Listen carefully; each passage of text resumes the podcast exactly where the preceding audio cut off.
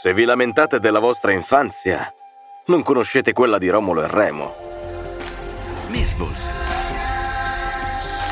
Pillole di miti da tutto il mondo.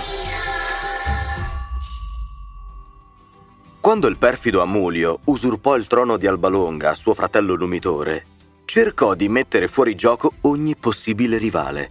Così costrinse sua figlia Rea Silvia a diventare vestale, che era un po' come dire farsi monaca ma rimanere vergine a vita è difficile quando non si ha la vocazione.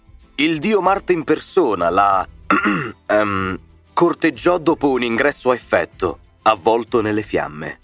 E dal loro amore fucoso nacquero due gemelli.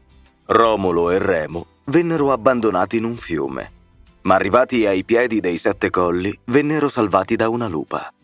Da grandi fonderanno la città di Roma, Almeno uno dei due, ma questa è un'altra storia.